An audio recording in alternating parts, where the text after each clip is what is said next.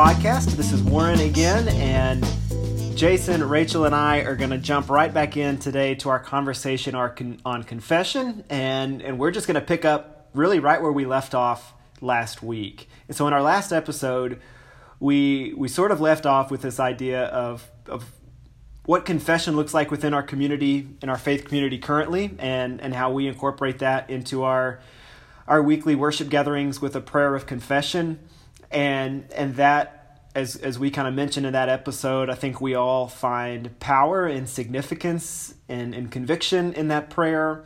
It's it's certainly a, a unifying uh, aspect of our service, I think, and it serves us well as as this sort of ritualistic or or liturgical form of confession. And so we want to start from there and, and kind of go to the next level of, of still thinking about confession within community and thinking about that from the perspective of okay so beyond that where where does that happen relationally? How does specific confession happen best within a faith community? And and what do we do to go about kind of opening ourselves up for that in within community and and providing space for that uh, and and so I guess to begin that conversation and, and to start thinking about it that way, where do we where do we think con- confession happens best within Christian community, and and what what does that look like? I think it happens best in close relationships, um, which ideally should be, you know, our church community, but for a lot of people it may not be. Um, but I think in order for confession to really well, I should maybe I shouldn't put it this way, but the the first thing that came to mind was in order for confession to have kind of the full effect, the full power, I think there needs to be some intimacy um, between the person confessing and who they're confessing to. Um, and maybe maybe I'm wrong about that. I'm I'm open to being wrong about that. But I, I just think about how um, that confession require uh, it feels hollow and would feel shallow if I was confessing to a stranger. Um, and so I think there needs to be some intimacy there. And so I think a church community can have that unfortunately, a lot of church communities may not um, have that. But I think, you know, the Vine is a very small uh, congregation, and, you know, pretty much everybody knows everybody else uh, and has, you know, to some degree, a personal relationship with everybody else at the Vine. Um, but even in larger churches, you know, you may have small groups, you may have, um, you know, more intimate uh, gatherings, and those, in my mind, are the groups of people to for which confession can be the most important and the most useful. Um, and so, I think in in the last uh, in the last episode, we talked about uh, confessing within the context of personal relationships and kind of one on one relationships and I think this is a little bit different, but it holds some of the same qualities because we when we confess to our church community, whether that's you know a, a whole congregation or whether it's just a small group, um, what we're essentially saying is, you know, in my mind, it's kind of like bringing my sins to the priests. You know, be that the the Jewish priests of the Old Testament or you know, bringing it to the Catholic priests uh, in in the form of Catholic confession. Well, in in our faith tradition, in our Protestant tradition, you know, we are, um, you know, we are a holy priesthood, as it as it says, and um, and so confessing that and saying, here is where I have done wrong, or here's where I have strayed, or here's how I uh, need to reconcile myself either to you or to God.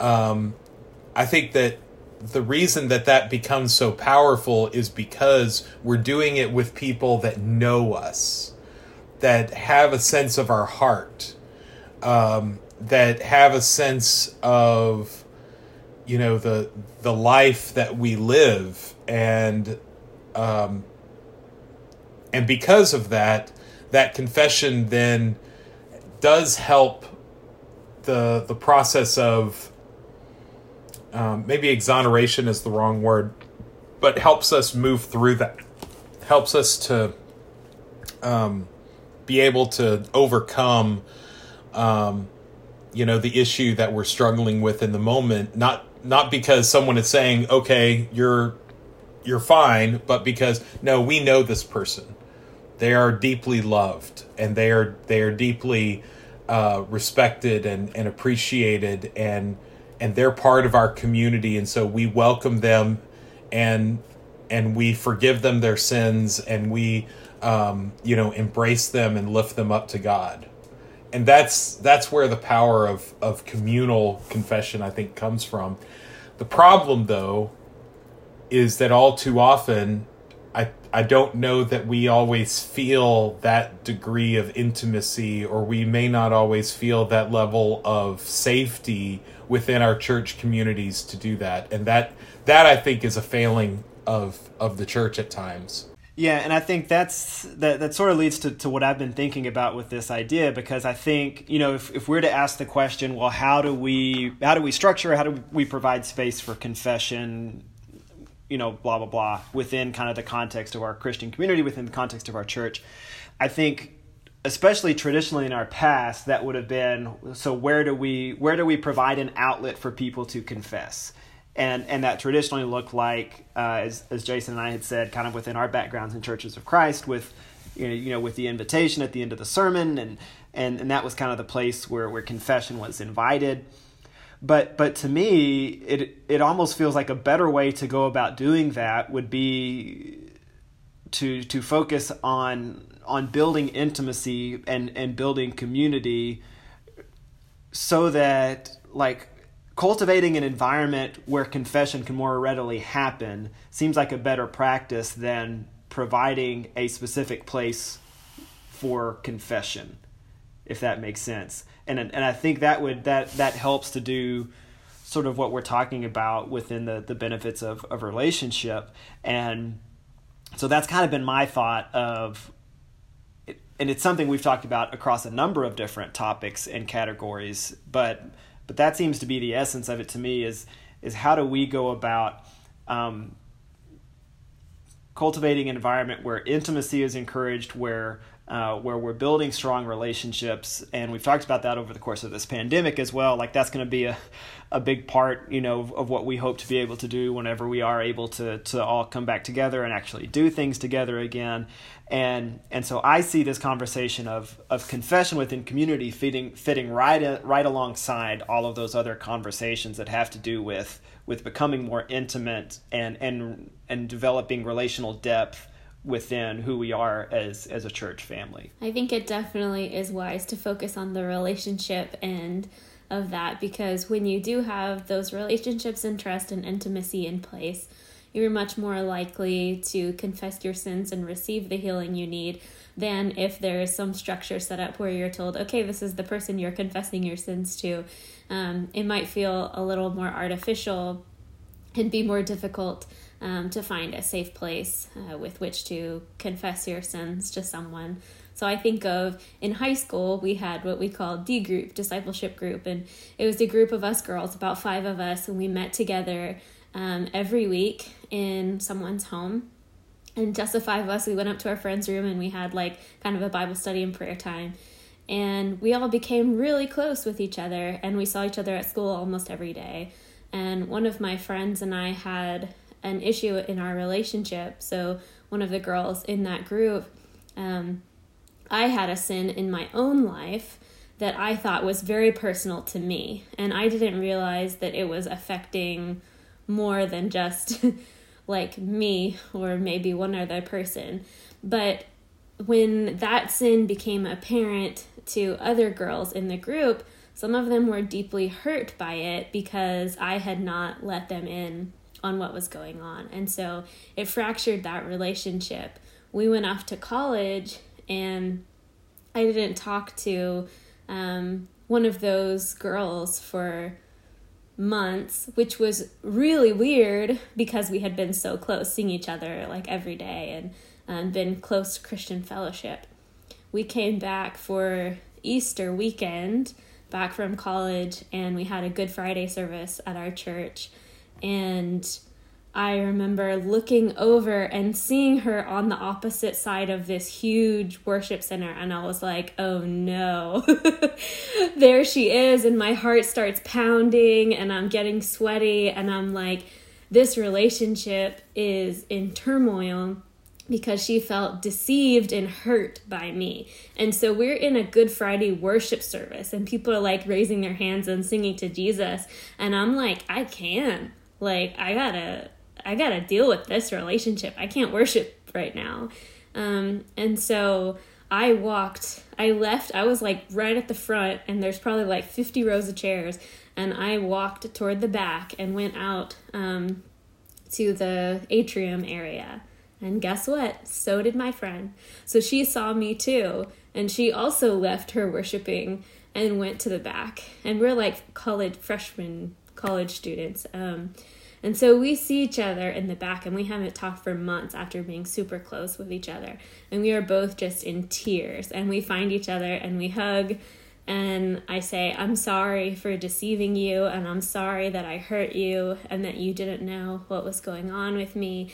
And she said, I'm sorry for shutting you out for not answering your phone calls and for holding a grudge and not listening. We both just confessed to each other and we're able to to heal that relationship um, and be reconciled because we followed what Jesus said of if you're making a sacrifice, leave it at the altar and go be reconciled to your brother first, and then come and offer your sacrifice. And after we we forgave each other and prayed with each other, then we both went back in and um, continued worshiping, um, and that relationship was healed. So, because we had had that intimacy and that fellowship with each other, of of praying together every week and studying the Bible together and also seeing each other every day pretty much. We were able so easily as soon as we saw each other we both like immediately responded left what we were doing left the worship went back um, to confess to one another. So i think the intimacy and the relationship part um, will definitely lay the groundwork for people having the time to confess especially when it's a wrong be- between each other within that relationship. Yeah, and it sounds like in that particular instance, um, because you had that level of intimacy, because you had been that close, that you, I, I think that part of what that intimacy created was an openness to the Holy Spirit convicting you that this is something I need to make right and and for her as well. Um, that it wasn't just this sense of well she needs to approach me because she wronged me. No, there was a sense of we we both contributed to the divide that uh, that or we both co- contributed to the division that occurred between us, and so I but I'm not going to focus on her contribution. I'm going to focus on my contribution because that's what I'm responsible for. That's what God is convicting me of, and that's where the Holy Spirit is moving me towards. And that kind of, I don't, for the most part, I don't know that that necessarily would happen, at least not to the degree that it did, where you just felt compelled to do that, if it weren't because of the intimacy that, that the two of you shared it seems to me like that's really the crucible that's the that's the the vehicle through the intimacy is the is the vehicle through which the uh, the Holy Spirit brings about this need for confession. Hmm. But I think you pointed out something we haven't talked about yet, which is the role of the Holy Spirit in convicting us to confess. Because maybe we can um, just be going about our daily life. And if we're not tuned into the Holy Spirit or allowing Him time to speak to us, we might not even realize that we need to to take that time to confess. Um, so I think those times of, of silence, too, personally or in worship, are important to to give the Holy Spirit time to speak to you. And I think it also maybe shows that the more that you walk with God, the more closely you're walking with the Holy Spirit, probably the more frequently you will be confessing your sin. That's good. And I think you, I think you sort of began heading us in that direction, Rachel, with some of your comments at, at the end of our last episode about James five and how, how confession and prayer and praise seem to be flowing kind of together in the same, um, in the same river. That's not the words that you used, but that's that's my kind of thought that I had on it. Was that they're they're all kind of part of the same stream uh, that that's flowing together, and and so yeah, I think the spirit is is definitely involved in that. And I think it it just reinforces for me all this conversation reinforces for me that um these things that we're talking about, the, the intimacy that's necessary there for that to happen within relationship, for confession to happen within relationship, is just, it's not something that can be built by participating in a worship service together once a week. And so, whether that's connecting on your own outside of worship, or whether that's investing in a small group, uh, or, or whatever that looks like, it, it, it has to require more than that.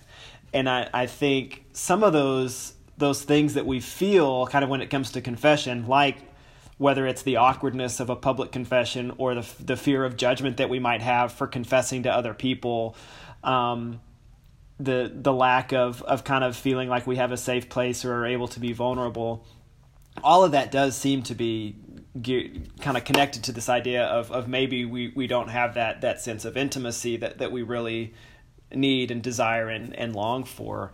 And and I'm you know I'm, I'm continually curious of of how we're going to come out of this pandemic. And once we are able to meet you know for more intimate gatherings what are those going to look like? Um, I'm hopeful that it, it leads to sort of more more appreciation for those things and, and buy-in for them and not this idea of well I've gone this long without them I, think I'm okay now. But I also hope that it helps us to clarify the purpose of those things and the benefit of those things. And and this is why this is important. Um, and that I hope it kind of takes I don't I don't know it just kind of gives purpose to to some of those things that that maybe we didn't fully fully realize before. Because I think our small group ministry, you know, kind of thinking about our, our church life at the Vine, uh, some of our small groups have functioned really well. Some of them have not. Some of them have functioned very sporadically. Um, but I think, you know, as I think about the constructs of our church, at least as far as the, the, the official structure of what we do goes, that's the place where we hope to kind of build that intimacy and and I think what we find is you know busy schedules get in the way that that kind of you know comes up there and um, I think sometimes people feel like well I'm I don't really feel connected to those people so I'm not going to go and participate in that which you know that's how you get connected and so there's kind of this tension that exists there. Um, but what happens then is is that then when something comes up if I don't have that foundation already built like it's too late to build to build it. Which goes back to the story that you were sharing, Rachel, that like the the intimacy, the relationship had to be there in order for that reconciliation to happen. And and so we have to go about cultivating those things beforehand so that we're ready to to kind of invest in those deeper aspects of the relationship. But but all those things take work. Um, and the same thing with like the, the aspects of our worship, like a liturgical prayer of confession.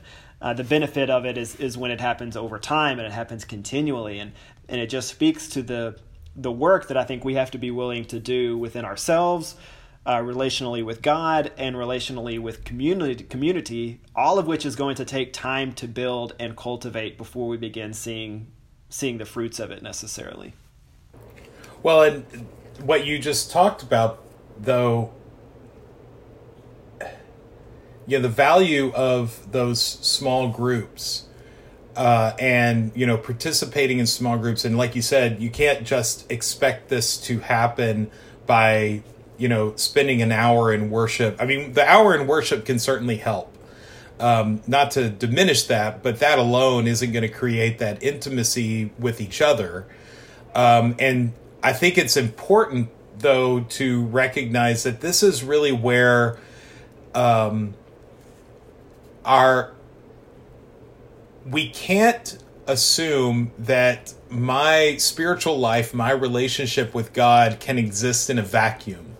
You know, I encounter a lot of people periodically who will say, "Well, I have a good relationship with God," or, or you know, I have a personal relationship with God, and I don't really feel that that church, uh, church life, or church membership, or church participation is necessarily a part of that. And okay, uh, you know, good for them. I have a hard time wrapping my head around that um, because it is so, it is so closely tied to.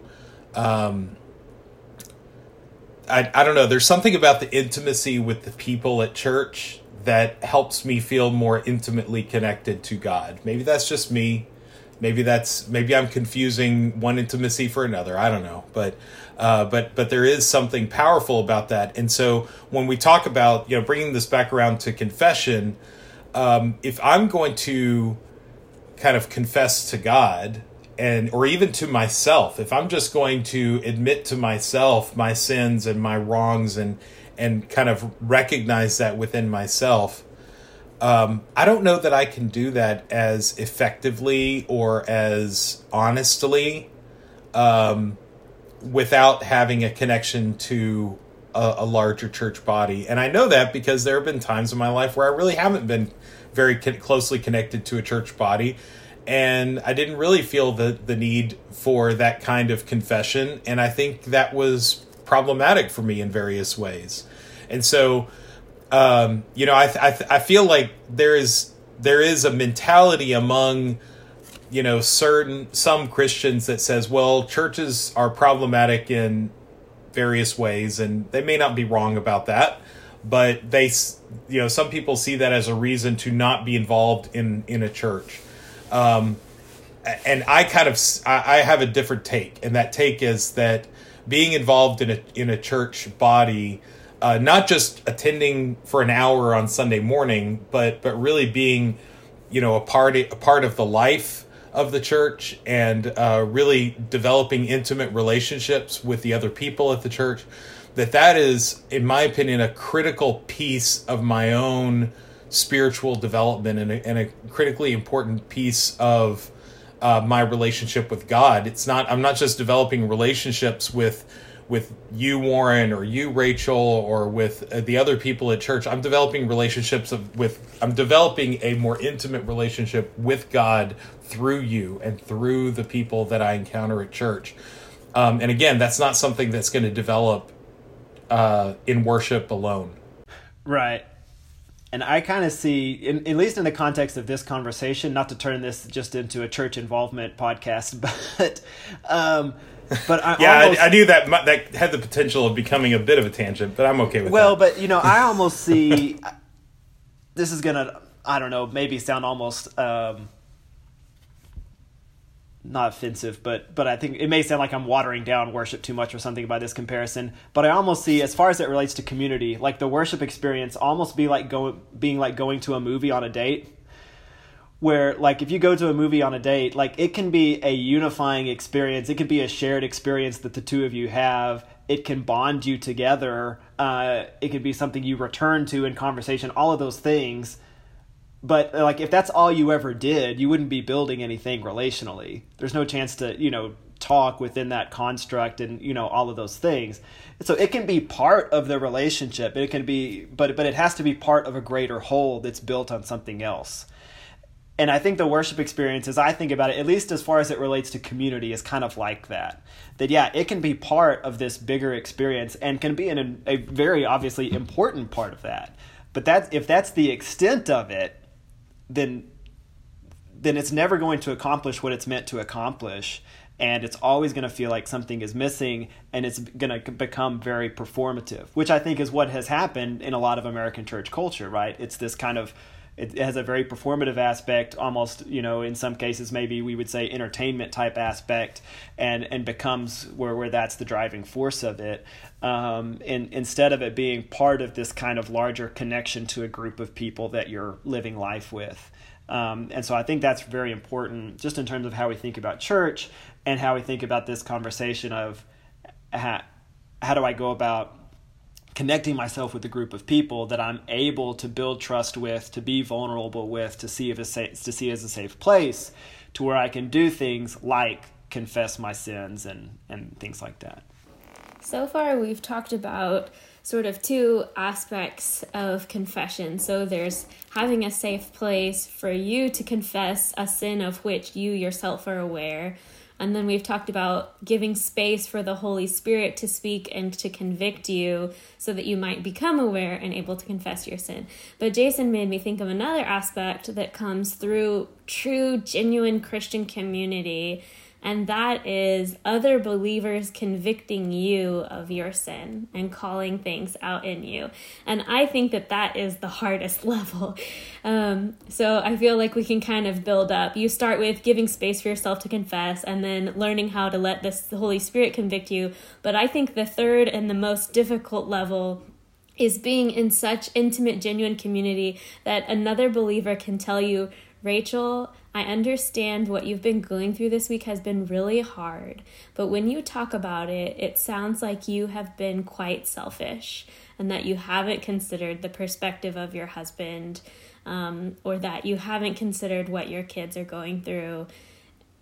To have a, a friend or a, someone in your Christian community who can sting you to the point that it's refining and be able to specifically call out what you what you don't see um, but what what others probably do see. Not in a judgmental way but because i have your best interest at heart and i so strongly desire you to be more like christ. And i see that if you could confess this and ask for the spirit's help in being transformed out of that way or that sin pattern you would be moving more toward the image of Christ. And for me personally, I long to have that type of community. I want friends who can sting me, you know, so that I can be refined and be more like Jesus. And I want to be able to do that for other people too. And I think a lot of times when we meet people, we can see their weaknesses.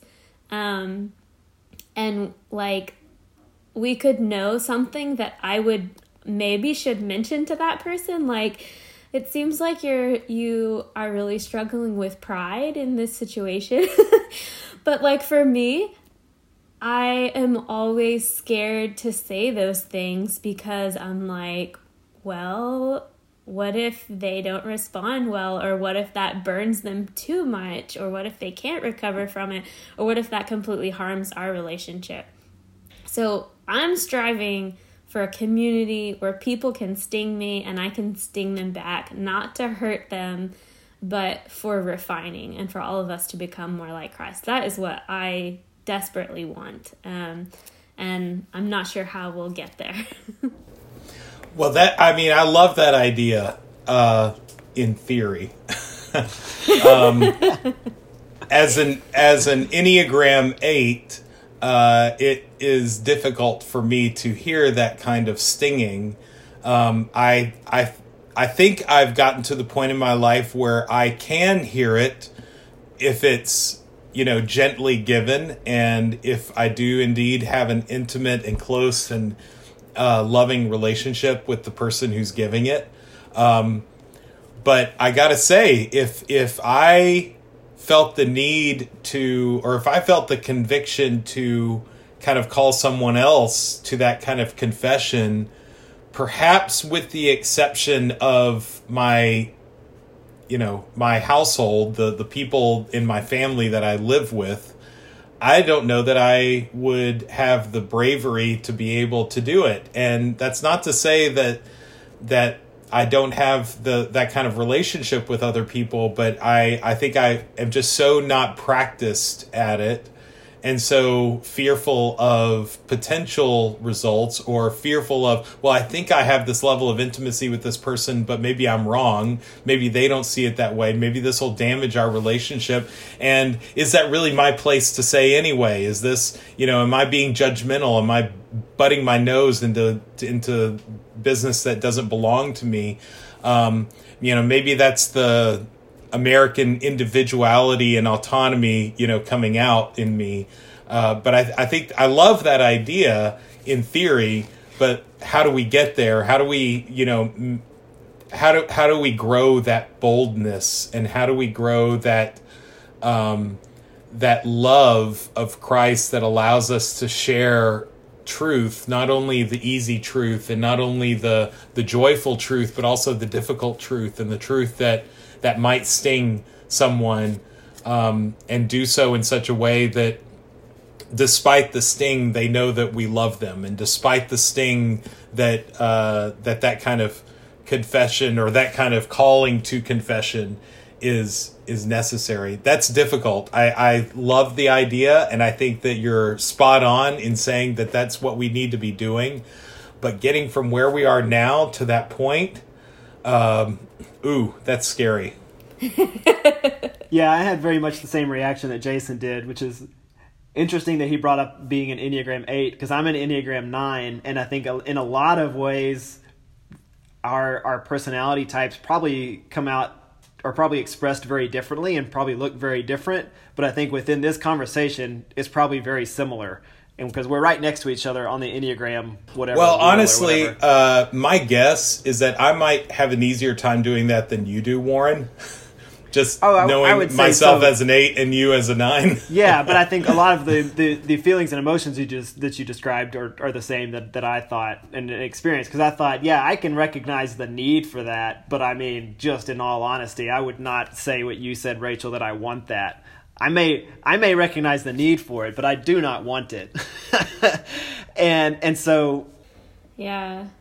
And I'm a 2 a helper. So I want to help people be more like Christ. And if this is a way in which I can help you, then I see that as a good thing. And vice versa to me, if someone were to to give me that feedback of I see your sin right here and you need to address this, to me that would light me up. Like I'd be like in a good way, like, wow, you helped me, like you're refining me, you're making me more like Jesus. And so I guess I see I see it that way, and I do have some friends that um, I can do that with, but those are relationships with people that I've known for probably 15 years. So, right, and I think another thing for me, well, because because even like so so Rachel has asked me just to kind of um, share some about kind of how we have interacted. Like Rachel has has asked me kind of for critiques or criticisms on like like when she preached and stuff. So I don't know if you want this out in the open, Rachel, but here we go. But um, but I think part of what part of what makes me hesitant to offer critiques and things in situations like that, and I think I think is the same thing that would drive some of our hesitation to call out things in others, is that we we don't want to appear hypocritical or like I'm willing to to call out something in your life when I'm not willing to address stuff in my own life and I mean, which is basically what Jesus talks about, right, with the the the plank and the the speck, right?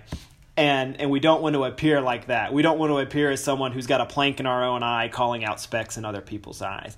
And so I think intimacy, it's, it goes back to intimacy for one thing. That that for me, part of it is, yeah, I I I need in order for someone to do that, you know, kind of in my life, it's important for me to know that they care about me, that they love me, no matter what this is that this isn't going to affect kind of how they feel about me as a person or or whatever um, but I think the other part of it is that we have to that that that has to be willing to go both ways, and we have to be willing to be introspective about ourselves and be open to that uh, uh for ourselves um, because that to me is what Jesus is talking about. Jesus, I don't think is talking about the size of sin. I don't think he's saying you can't call out other people's little sins while you have this big sin. I think he's saying that if you go around criticizing everybody else without being willing to be introspective, you look ridiculous to other people, and and they're just going to laugh at you, um, and you're not going to be taken seriously. Yeah, I think I, I think you're right. Jesus in that scripture, in my opinion, is not saying, you know, don't he, he's not saying to uh, to not call out other people or to call them to confession. He's saying don't do that when you're not willing to do that to yourself. Like don't be so hyper focused on other people that you neglect your own sin, that you neglect the ways in which you yourself need, you know, require confession. And and I and so I don't I think it is a a uh, kind of incorrect conclusion to say, well, then that means that I can never, you know, uh, you know, come to someone and call someone else to to confession. What it means is I need to at the same time or even before address my own. And and in, and I would even go as far as to say sometimes simultaneously I need to address my own because there's a good chance that the speck in the other person's eye um, I may need to to identify that, but that speck may be closely related to my plank. And so I probably I may I may be able to do both at the same time and say yes, I have this sin and you are part of that as well and you know we we need to lean on each other. Yeah, because I mean that's how he closes that story, right? He says, first take out the the plank from your own eye so that you can see clearly to take the plank out of just take the speck out of your brother's eye. Um, yeah, because otherwise you're just going to end up hurting someone if you're trying to take a speck out of their eye with a plank hanging out of your eye. So, um, yeah. and and so yeah, it's it's about seeing clearly. It's about valuing the relationship. It's about all those things that we've been talking about. And and I think part of the part of the I think benefit that I've sort of experienced even as we've spent this much time on kind of one topic is that it has brought up things in, in my mind that, that I hadn't necessarily thought of going into it. And and one of those is connected to to something that we've kind of I think been talking around here, and that is that I think confession helps us to take sin seriously within community, which is something it, it, may be another struggle that we have as churches and i think again is, is probably kind of a reaction to some of our history that that I think some of us feel like, you know, there was kind of this fire and brimstone, right, kind of past that we're kind of coming out of, and, and we want to be more grace filled, and we want to be accepting, and we want to be all of those things, all of which I think are important and good. Uh, but there's there's space to do that and still take sin seriously. And and what I think we've we've kind of defaulted into in a lot of cases within churches is that the sins that we take seriously are the sins that are either public, like we, we talked about kind of in one of our previous conversations, or the ones that are kind of hot button social issues, right? So if, if it's a big topic socially, then we'll take that topic or that that sin um, seriously. Um, whereas, as Jason said in one of our conversations, you know, I think you said, Jason, I've never heard anyone confess to the sin of gossip right? And so there are other sins that are just kind of socially acceptable. Or the sin of envy. right, or greed. Like we see greed yeah. socially as oh my a good gosh, thing. Greed. Yeah. As a good thing. And so, I mm. mean, it's greed just something that we don't Yeah, we, we, we don't we don't deal with it much. And I and I think confession helps us to deal with all of sin on a more fully encompassing basis from a serious standpoint of of recognizing the, the need to try to deal with that in our own life. Mm, yeah. When I think of the Old Testament prophets, one of their main functions was to awaken in the people a sense of their own sinfulness and to uh, kind of alert them to the fact that they were in disobedience to God. And I think that that function still needs to be there uh, post Christ because, yeah, we can lean so much on the grace of Jesus that we forget to acknowledge our guilt and our sin. And so I'm wondering if there could be even like a spiritual gift of of somebody to have a prophetic role of speaking into the church and saying this is the sin like maybe this is you personally individually or us collectively. This is where we have sinned. This is where we have gone wrong. And like wake up and see it people. Um, because i feel like yeah we have to take sin seriously. The price for it has been paid for. But i think that uh, we need to to recognize how much we needed that price to be paid on our behalf. Um, and that it, it was a serious issue. Um, so I wonder if there could be like a prophetic role today in the church of being somebody to call out sin um, individually or communally. I think there definitely is. The problem, though, is um, at least my natural inclination is to get defensive or to say, "Oh, well, that person doesn't understand the context," or "Oh, sure, I, I, I, am not disagreeing with this." Um, but I think the the tendency is to find a way to discount that and find a way to say, oh well, their their opinion is invalid for one reason or another. And I think the better way, because I mean, let's be honest, that even if somebody were to come out and say, hey, here's how the Vine Church is not doing their duty or is not, you know, um, you know, following God's will, uh, I, I might initially get defensive, but I think that in every case, that should at the very least be a call to stop and be introspective.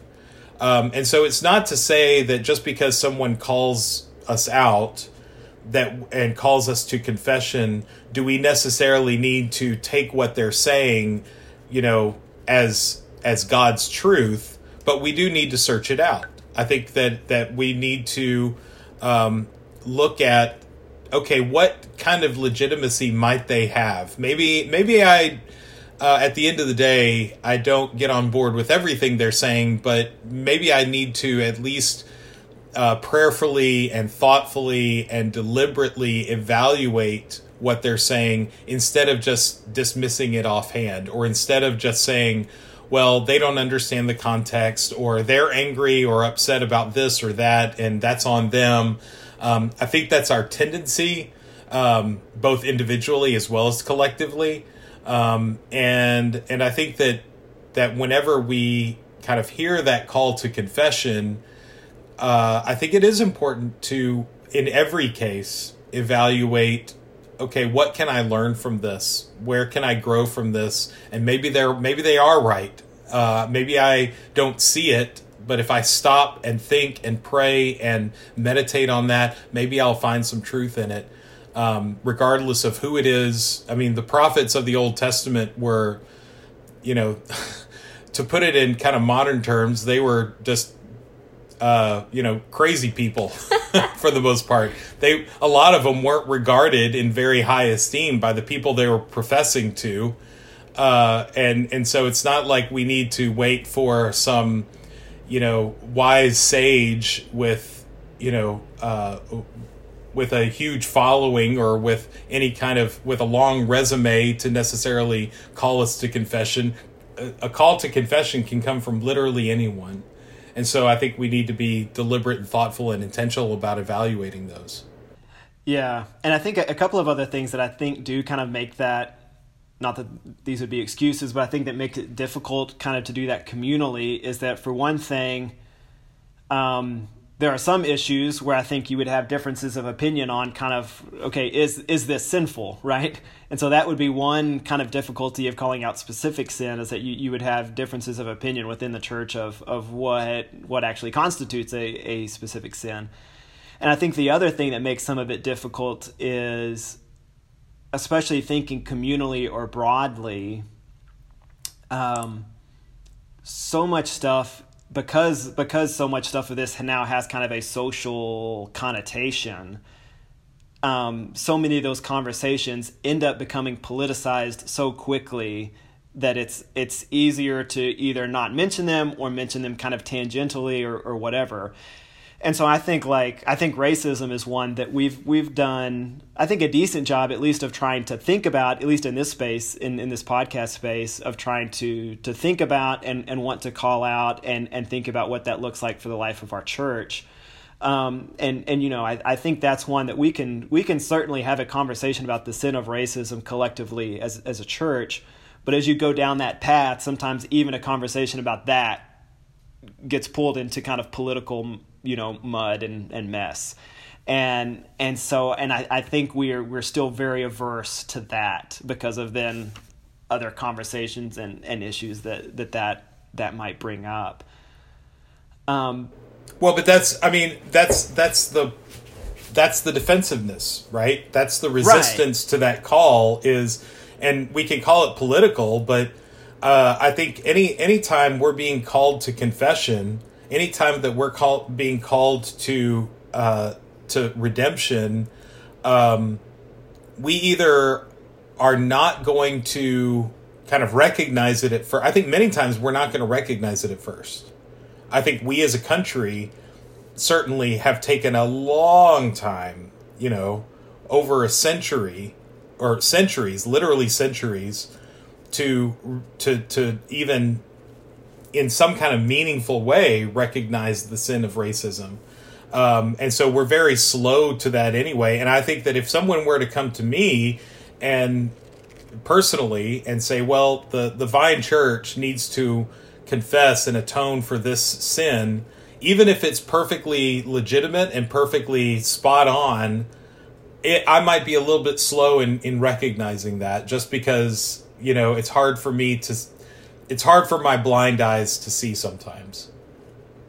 Yeah, absolutely. And I, and I think that was kind of my point is that there, when it comes to any of those types of conversations corporately, there are barriers that sometimes we just decide this would be too hard mm-hmm. or this would create too much division or we don't know how the church would respond to this and so and so we're just not going to address it. Yeah. Um, and and i think that brings me to another another image that i had when i was saying something earlier just about how a lot of these things take time and take work. And I had personally never kind of connected this before, but you know, Jesus talks continually about bearing fruit, and Scripture talks about bearing fruit and the fruit of the Spirit. And I don't think I'd ever really connected that to the idea that it's interesting that that fruit is the metaphor that's used there, because if I decide today I'm going to plant a fruit tree, right? I can't just go out tomorrow and get fruit from it. I'm going to have to do a lot of work on the front end before I ever get fruit from that tree. Yep. Um, and it's much easier for me to just go down to HEB and get some fruit. And and I think we kind of have developed that idea culturally, and and I think that spills over to our to, into our church life and into our spiritual lives where where okay, I know I need to bear fruit, but where can I go and buy fruit so that I don't have to grow the apple tree? And let me do that. Let me find the shortcut. Let me find the instant gratification part of it. Um, and so maybe the bearing fruit aspect of church life is what we need to get back to, where we think about okay, what seed do I need to plant today so that, you know, a year from now I'm going to be able to see this result. And and that's that's difficult, I think, and, and takes takes work. So tying that to confession, is the seed the relationship or the community of the church or time alone with the spirit? What would you see as some of the seeds that we should be planting so that our fruit could be confession and freedom from sin? Yeah i think it could be any of that. I think it could be maybe the fruit of it is i'm going to invest more in christian relationships maybe the seed is i'm i'm going to um, i'm going to take a small part of my life today that i typically fill with noise and and leave it as silence. Um, and and that's something Marcia talked a lot of, about in some of our stuff, right? That maybe today it's taking two minutes of silence. That that you know, yeah, may, maybe going off, maybe going from no silent introspection to an hour a day is not a feasible jump, right? And that, but that's what we, we want, like the end result. We want like I, this is what I'm told prayer produces, so I want that today. Um, well, what is the seed I need to plant for that today? Maybe it's maybe it's two minutes of silence. Maybe it's it's finding a short liturgical prayer that I can repeat to myself in the mornings, um, and and and those seed planting types of things I do think are important as we as we go long term. So those are those are the couple that I would think of. Yeah, I think the seed, as it were. I mean, if we're going to use this fruit tree metaphor, the seed i think is the relationship we have with our fellow christians it's the relationships we have in christ that's the seed um, i think the fertilizer is that time that we might spend alone uh, it's the the the prayer the meditation the uh, seeking out of god's will in our life. I think that's the fertilizer. And uh, and then it's just a matter of time and patience and allowing those things to work. So you think about like how a, a, seed starts out small but it opens up and it grows over time. And that seed becomes a plant and that that plant becomes a stalk and that stalk becomes a trunk. And uh, and all of that takes uh, all of that takes time, and all of that takes uh, deliberate intentionality, and um, and and it takes comfort and nurturance. I mean, you think about a tree. A tree needs sunlight. It needs water. It needs uh, rich soil. Um, you know, certainly if you're, if, you know, we have a, a lime tree that that Carrie got for Mother's Day, and it's sitting in the backyard. And one day we hope to get limes from it, but limes aren't there right now. There are no limes on that tree. Uh, there's never even been the little, even the smallest little budding of a lime. But ho- one day we hope to get that. But it won't happen if we just kind of let it sit out there. Um, you know, we need to make sure that it's getting the right amount of water, that it's getting the right amount of sunlight, that it, uh, you know, gets the soil tended to. And all of those things contribute to an environment that hopefully one day will bear fruit and we just have to be patient and we have to be deliberate and we we can't skip a week. We can't say oh well you know i'm not going to water it this week. Well that's when leaves start to wilt and that's when it starts to die. And i think the same is true of of our time of, of conf- in in our confessional life is that um, we have to be diligent and deliberate. And yes we have to have and i think the seed is the relationships but then the fertilizer the sun the the water the fertile soil all of that are all of the other things that we do for our spiritual development. So i wonder if is confession the fruit or is fruit a mature walk with christ? Because I feel like confession would maybe be part of it, but I don't want to necessarily say that confession is our goal. Mm. Like when we have Christian community, where our goal is not that we want you to be telling each other your sins. Like that's, that's sort a good of part of it. Yes, but I feel like the ultimate goal is to have an intimate and a mature, sincere Yeah. relationship with Christ, and all the other fruit will come out too you know the good works and the helping people and loving and forgiving and confessing your sins but i don't think confession is actually the goal yeah, that's a good point. And I, I think maybe if we're gonna, you know, keep extending this uh, metaphor, um, maybe it's that confession is the the the twigs and the small branches where the fruit grows from. Because you're right, it is about that. But but I do see confession as kind of being the the gateway to having that kind of of life that you describe. I think you're right that that's the goal, that's the fruit. But confession is kind of the the gateway to that. It's the door to that. Um, and so you know you the the the fruit on that lime tree outside isn't going to grow from the bottom of the trunk. It's not going to grow from the roots that are underground. It's going to grow from the twigs, the the small branches that are on you know the ends of the of each limb uh, higher up. if we keep extending this metaphor i feel like confession could almost be the pruning part That's exactly what I was gonna say. confession it's the Oh, cutting okay. off of Yeah. the things that are barriers to growth you have to cut off sin in order that Hmm. Okay. the fruit can actually come out That was my thought. Um, I like that. I like that better. That's good. because I That's think you know to again to keep the tree metaphor, there are uh, there are things that I can do that would seem kind of proactive in build in developing growth, like watering it, fertilizer, things like that. But then there are those things that yeah, the, the pruning, the things I have to cut away, so that growth can, so that full maturation can occur. Yeah, and so I had I had the same thought that.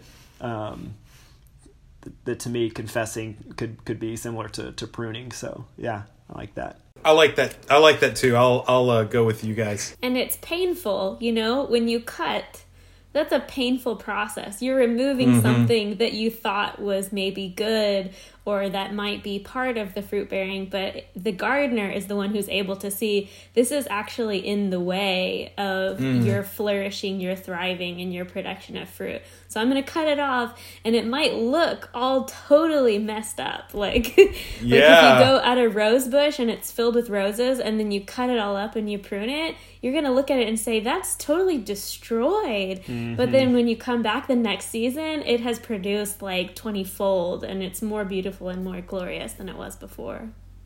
Yeah, the the house that we live in now, uh, we bought a little more than two years ago, and it by far came with the most greenery, the most trees, the most bushes, and uh, you know flower bushes and all that that I, of any house I've ever lived in, and you know Carrie uh, is doing a good job of trying to learn how to take care of all that. I am less so. I know how to operate the lawnmower, and I know how to operate the the trimmer, and uh, that's kind of my role to play with that but yeah, I know what you mean because we have these great big trees in our backyard that I love. Just are they're beautiful. They provide lots of shade. Um, but Carrie would come by and say, "Oh, we need to get somebody out here to to trim those trees. They're just too thick." And I'm like, "No, don't do that." and then after they do it i always feel like oh that's terrible but yeah. you're right it's necessary it i don't i don't like the way it looks at first and i'm very hesitant to do it mm-hmm. but it helps everything else grow so much better it helps the grass to not have so much you know uh, blocking from the sun and it helps the you know like you said the bushes the the the flower bushes that we have outside grow so much better when they're pruned and it, it hurts and it doesn't look right at first and it doesn't feel right at first. But it, yeah, I okay, I, I I'm totally on board with your pruning metaphor here. I like that.